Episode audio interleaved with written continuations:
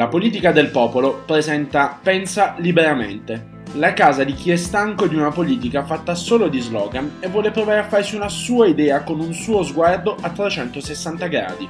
Vi diranno che le vostre idee non contano più, ma non ascoltateli, perché in realtà hanno paura della gente in grado di pensare. Questo è Pensa liberamente. Semplicemente pensa, prima di sparare, pensa, prima di dire, di giudicare, pensare. Pensa che puoi decidere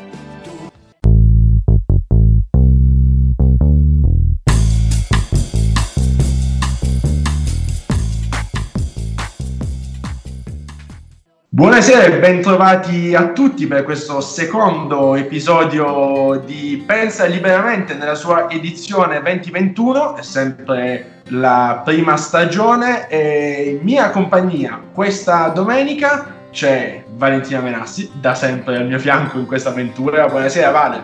Buonasera a tutti, buonasera Enrico e buonasera al nostro ospite e Lorenzo Pregliasco, Utrend, la pagina essere tra le più eh, seguite, soprattutto quando si parla di politica estera. Devo dire un aggiornamento trasversale, ma eh, un interlocutore super affidabile per tutto quello che riguarda eh, gli Stati Uniti e insomma tutto quello che non è Italia.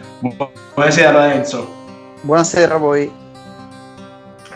Allora, partirei un po' dagli ultimi eh, dieci giorni eh, di politica estera, di politica americana e di quello che un po' parleremo questo, questo pomeriggio. Mm, commento generale sulla situazione eh, degli Stati Uniti, cioè stato, eh, questa è, la, stata la settimana del passaggio di consegna da Trump a Joe Biden. Che cosa, che cosa, ne esce? Sono tanti temi di cui parlare da uh, Capitol Hill in poi, però che cosa, Insomma, come commenteresti ecco, questi primi passaggi di Joe Biden e questi ultimi eh, momenti di Donald Trump?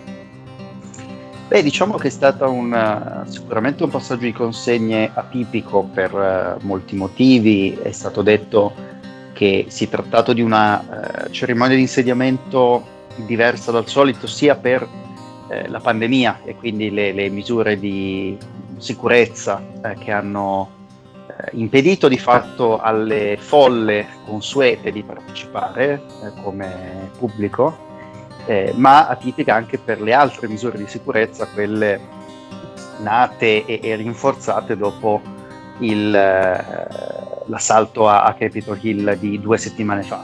Quindi questi due motivi hanno reso il momento della cerimonia di insediamento sicuramente diverso da ciò a cui eravamo abituati, eppure eh, la, la, forza, la, la, potenza simbolica e non solo del passaggio eh, di consegne rimane, rimane intatta. Eh, la, la, democrazia americana, nonostante eh, tutti i limiti, le contraddizioni, le tensioni eh, di, di, questo anno, si, si conferma capace di arrivare al momento dell'insediamento con una situazione senza precedenti, eppure di diciamo, costruire questo momento, che è un momento nel quale gli americani poi non celebrano soltanto l'ingresso di un nuovo presidente, ma a loro modo celebrano in sé l'istituto della presidenza, l'istituto eh, democratico del, del voto.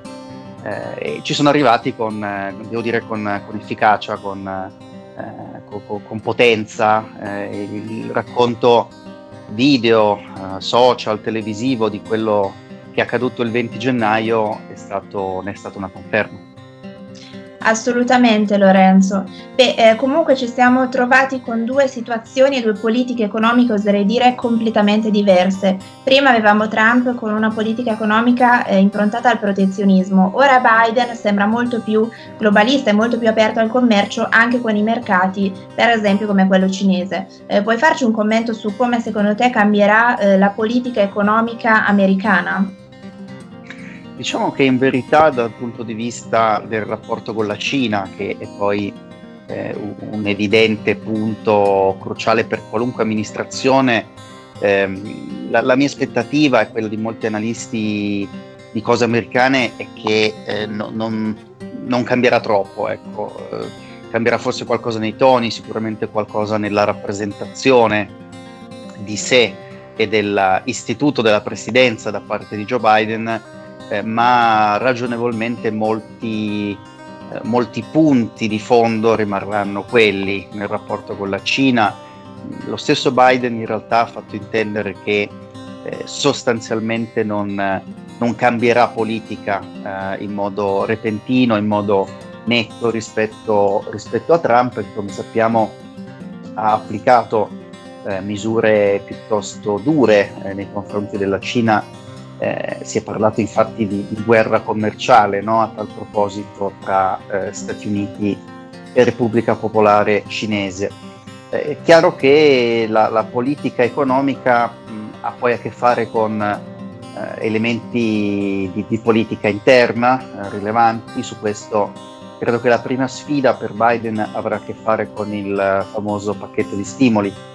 Eh, gli Stati Uniti come l'Italia sono stati ovviamente molto colpiti dal punto di vista economico, ci sono molti americani rimasti senza reddito, con redditi eh, decurtati rispetto a prima della pandemia e questa è forse la prima eh, battaglia politica su cui, su cui Joe Biden eh, comincerà la sua presidenza, peraltro per come è costruita anche la Costituzione americana non ci dimentichiamo mai che su tutto ciò che ha a che fare con eh, le voci di spesa è il Congresso ad avere eh, la, la, la palla e quindi sarà necessario trovare un accordo in Senato laddove, come sappiamo, i democratici hanno la maggioranza, ma è una maggioranza estremamente risicata di appena eh, un seggio, ovvero 50-50 con la vicepresidente Harris che può rompere eventuali situazioni di parità. Ecco, hai mm, parlato um, un po' delle, di quelli che saranno gli obiettivi di Joe Biden, che uh, credo da oggi uh, rientra negli famosi accordi di Parigi, quelli che erano stati un po' uh, il simbolo del mandato di Trump. Appena eletto presidente, ci aveva tenuto ecco, a um, disinnescare quello che è il legame tra gli Stati Uniti e l'accordo di Parigi. Mm, l'ultimo provvedimento di Trump, eh, quella, quell'immagine in cui lui firma la grazia a tanti, tra cui Steve Bannon, uno dei suoi più storici collaboratori. Biden entra e rientra negli accordi di Parigi. È un po' l'iconografia del cambio di direzione che ha preso il governo degli Stati Uniti? Diciamo che sia gli ultimi atti di un presidente, sia i primi atti di un presidente eh, hanno sicuramente un valore simbolico. Tipicamente gli ultimi atti di un presidente sono, hanno a che fare con la concessione di eh, presidential pardons, no? di grazie o di commutazioni di pena e questo è valso per Trump, come sappiamo, per la verità non è stato l'unico. Eh, sempre i presidenti negli ultimi giorni del loro mandato concedono eh, concedono la, la, grazia a chi ritengono naturalmente meritevole di, di, riceverla. Nel caso di Trump, se vogliamo, la eh, ragione dell'indignazione e dei dubbi di, di molti sul, sui suoi eh, ultimi atti ha a che fare con la, la tipologia di, di, soggetti ai quali ha concesso la grazia. Eh, si, si, è detto insomma, che ha teso eh, più ancora di altri presenti in passato a premiare in un certo senso eh, figure a lui vicine, figure eh, che, che, chi lo sa magari avrebbero potuto implicarlo in qualche vicenda eh, poco, poco, illustre in futuro e, e, quindi c'è chi ha detto che questi pardons, così come quelli avvenuti eh, nelle scorse settimane, sono il segno di una concezione corrotta della istituzione della presidenza, ma d'altra parte il presidente ha questo potere come, come si sa e non è la prima volta che c'è una, se vogliamo, contestazione rispetto all'uso della grazia, ovviamente c'è il precedente famosissimo del 74 di Gerald Ford che grazie a Nixon appena diventato presidente, ma eh, lo stesso Bill Clinton, quindi andando sui democratici, nel 2001 eh, concesse la grazia a Rich e fu questa un, una vicenda che all'epoca fece abbastanza discutere. Ma al di là di questo, perché è importante anche l'altro pezzo no, della domanda, cioè eh, l'avvio de, del, delle prime misure di Joe Biden, tra cui il ritorno nel, nell'accordo di Parigi, perché ci racconta di una presidenza che eh, ha firmato con Biden nelle prime ore eh, una, quasi una ventina di ordini esecutivi, molti più di quelli firmati nel, nel primo giorno da Trump, per capirci. Eh, il segno è che Biden intende, almeno su quelle questioni su cui può intervenire con un executive order, ovviamente questo non, è, non riguarda tutte le, le, eh, le, le, procedure, ci sono molti campi nei quali bisogna fare una legge per cambiare qualcosa, ma là dove eh, è nel suo potere, se vogliamo, cambiare passo, no? innestare una retromarcia rispetto alle azioni di Trump, eh, Biden ha, ha, segnalato di volerlo fare e di voler eh, utilizzare i poteri, i pieni poteri della presidenza. Questo ha poi un, uh, possibile, una possibile controindicazione, nel senso che eh, aprire la propria presidenza con molti executive orders eh, può allontanare eh, i repubblicani che pure Biden nel suo intervento, anche nel suo discorso uh, di insediamento, ha espressamente richiamato dicendo che la sua presidenza sarà una presidenza per tutti gli americani in cui cercare di ricomporre quello che negli ultimi quattro anni è stato scomposto e disarticolato da una presidenza estremamente divisiva come quella di Donald Trump. Certamente Lorenzo. Eh, ultimamente sulla scena politica soprattutto è entrato un nuovo personaggio che è stato eh, diciamo così molto molto eh, discusso in questi anni. Stiamo parlando di Melania Trump, eh, è comunque stata al centro di varie polemiche anche ultimamente nel nostro paese. Eh, secondo te eh, Trump e Melania Trump è un po' l'erede di Donald Trump come figura femminile oppure è una figura che rimarrà un po' in disparte e andrà a scemare con Donald Trump? Diciamo che ehm, intanto il concetto stesso di eredità trampiana andrà valutato con attenzione. Mm, credo che gli ultimi fatti, eh, sicuramente la gestione del post elezioni, il rifiuto di riconoscere la sconfitta, ehm, tutta quella sequela di cause che poi non sono andate eh, a buon fine da parte del team di Trump e ovviamente poi la manifestazione con l'assalto a, a, al congresso, penso che ecco, tutta questa serie di eventi abbia indebolito eh, la, la, figura di Trump e quindi per estensione anche eh, quelle dei suoi possibili eredi. Su questo si è parlato ovviamente dei figli, come si sa. Si è parlato meno di Melania in verità come possibile erede politico, lei stessa non, non è mai sembrata particolarmente eh, interessata, inserita in questo, eh, in, in questo contesto. Eh, poi bisognerà capire quanto l'eredità trampiana eh, dovrà avere il cognome Trump, mettiamolo in questi termini. Cioè io non escludo che eh, la, la successione nel Partito Repubblicano a Trump possa assumere la forma di eh, personalità esterne al, alla famiglia Trump, ma che in un certo senso si fanno portatrici di ehm, valori, di messaggi di linguaggi trampiani. Ecco, questa è una possibilità che ovviamente inizieremo a intravedere nel 2022 con le elezioni di midterm e poi l'anno successivo quando si inizieranno a scaldare i motori per le presidenziali del 2024.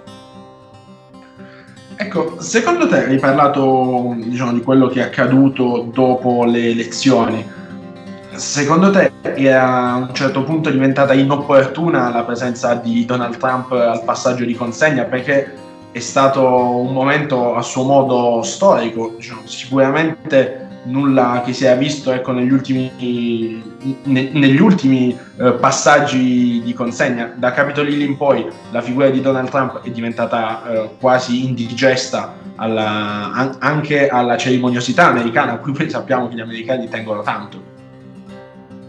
Diciamo che il problema non sta tanto nella cerimonia del 20 gennaio quanto in quello che è accaduto nel mese precedente, nei due mesi eh, precedenti, um, nel senso che se vogliamo la cerimonia rappresenta poi il punto conclusivo di un passaggio di transizione e di eh, consegna no, del potere presidenziale che negli Stati Uniti ha sempre avuto, quantomeno diciamo negli ultimi eh, negli ultimi decenni, ma direi per la verità, eh, se, se, togliamo, se eccettuiamo eh, alcuni casi particolarmente eh, tumultuosi, no? Eh, beh, naturalmente tutta la, la vicenda eh, de, della, della, secessione, per certi versi anche le elezioni del 1876 che, che crearono, che crearono grandi, grandi tumulti e turbulenze politiche, insomma ha sempre avuto dei suoi codici,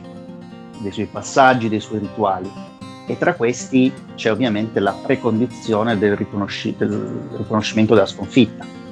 Eh, questo non è stato il caso da parte di Trump che ha eh, rifiutato la sconfitta in modo veramente senza precedenti, eh, arrivando poi a, come sappiamo, sostanzialmente incitare un uh, assalto violento del congresso nel momento in cui stava certificando la vittoria del suo avversario. Il punto è che alla luce di tutto questo la sua presenza all'insediamento era quasi il problema minore, eh, non c'erano le condizioni probabilmente per lui prendersi parte all'insediamento, ma in ragione di tutto ciò che ha fatto prima dell'insediamento del, del 20 gennaio. E questo è, eh, se vogliamo, tristemente un qualcosa che rischia però di restare nella politica americana anche dopo Trump. Eh, chissà nel 2024 o nel 2028 eh, se eh, in un certo senso il, il, Partito Repubblicano, per esempio, riuscirà a tornare a rituali, eh, passaggi e regole in un certo senso della transizione democratica del potere come erano abituati prima di Trump. Questo è un grosso punto di domanda che rimane dopo questo passaggio di consegne così tumultuoso. Ecco Lorenzo, allora prima di lasciarti è stato, è stato un piacere, noi abbiamo avuto già il, il, piacere di averti sulle colonne della politica del popolo, ma ci tenevamo molto a commentare questo momento di passaggio degli Stati Uniti con te. Una domanda delle più generiche di quelle, insomma, poi eh, sbizzarrirti nella risposta. Cosa ehm, cioè, che America lascia Trump a Biden e quelli che sono stati un po' i problemi sociali degli ultimi, degli ultimi mesi?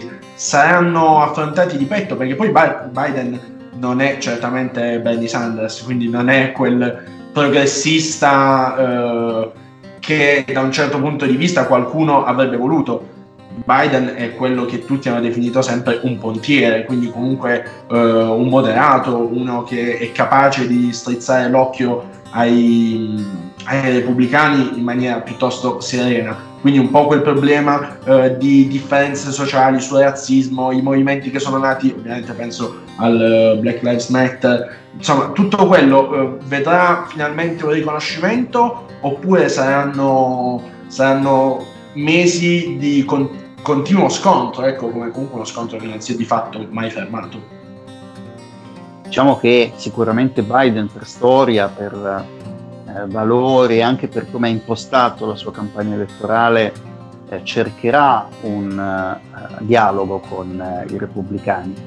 Chiaro che lo cercherà da una posizione, se vogliamo, di forza, nel senso che i ballottaggi del 5 gennaio in Georgia hanno consegnato ai democratici una, minor- una maggioranza, anche se eh, minima, al Senato. I democratici sono maggioranza anche alla Camera, come sappiamo, e, e quindi sicuramente eh, Biden cercherà comunque di eh, attivare un, un, rapporto proficuo con l'opposizione, con la minoranza repubblicana eh, al, al, congresso. In questo sicuramente contano molto, almeno due dinamiche eh, una è la dinamica interna del partito democratico che anche al Senato, eh, come, come, si sa, si compone in realtà poi di, di, di molte tendenze. No? Eh, nella domanda facevi riferimento a Sanders, la componente più progressista, che è un tema, eh, ci sono poi senatori moderati o molto moderati mm,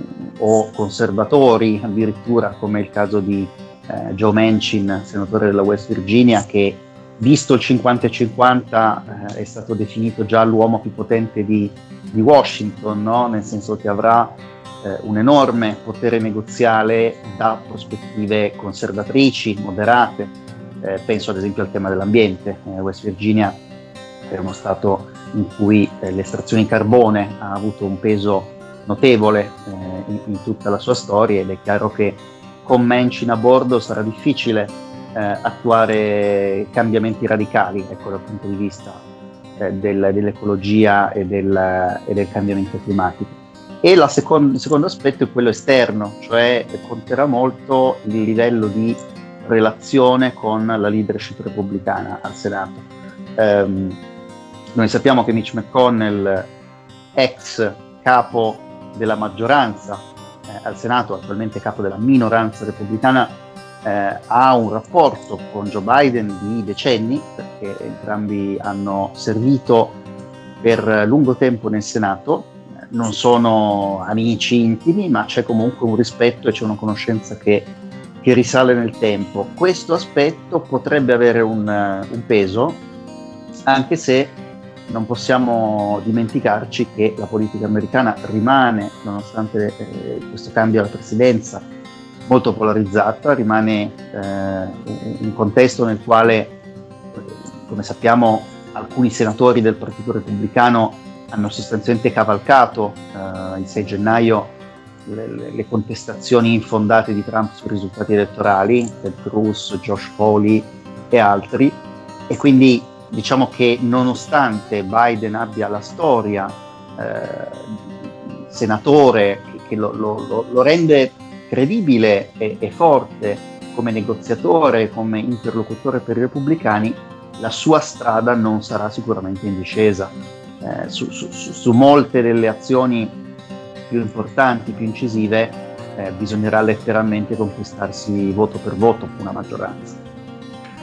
Lorenzo, io ti ringrazio, ringrazio Lorenzo Pregliasco, eh, fondatore di Utrend, una delle pagine francamente più chiare ed appassionanti per captare e capire quello che un po' succede in giro per il mondo. Grazie veramente di essere stato in nostra compagnia.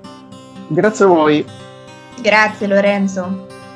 Una buona serata, l'appuntamento è a settimana prossima con Pensa Liberamente, podcast promosso dalla politica del popolo. Buona serata a tutti.